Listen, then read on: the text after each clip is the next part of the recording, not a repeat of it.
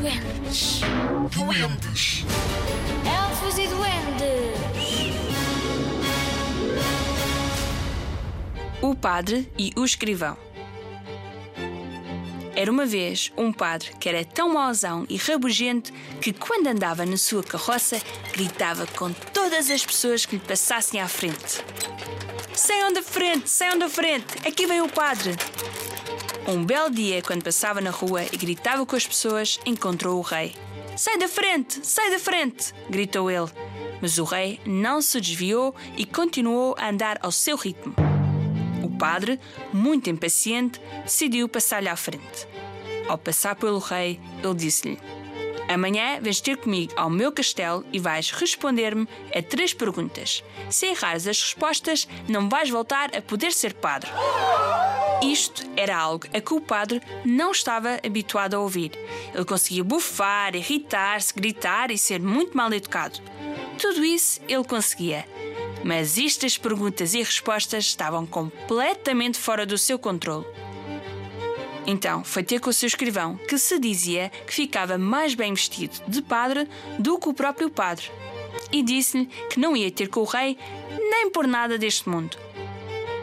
Porque um bobo consegue fazer mais perguntas que 10 homens sábios, dizia ele, e mandou o escrivão ir por ele.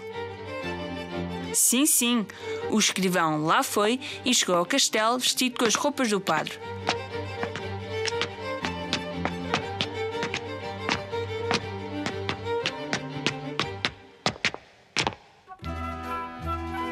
Lá, o rei o esperava no terraço com o seu cetro e a sua coroa.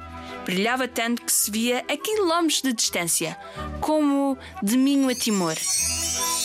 O rei começou logo a fazer perguntas.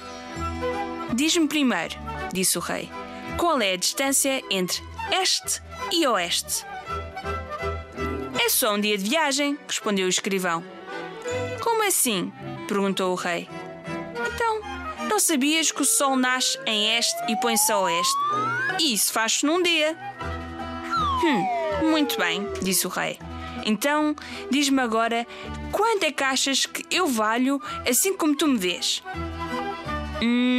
Bem, Jesus valia 30 moedas de prata, por isso não podes valer mais do que 29. Aceito a tua resposta e, já que sabes assim tanta coisa, diz-me o que estou a pensar agora. Estás a pensar que estás a falar com o padre, mas eu sou o escrivão. O rei disse-lhe: podes ir para casa, mas a partir de agora tu passas a ser padre e o padre passa a ser escrivão. E assim foi. Nunca a aldeia tinha tido um padre tão bem disposto e um escrivão tão rabugento.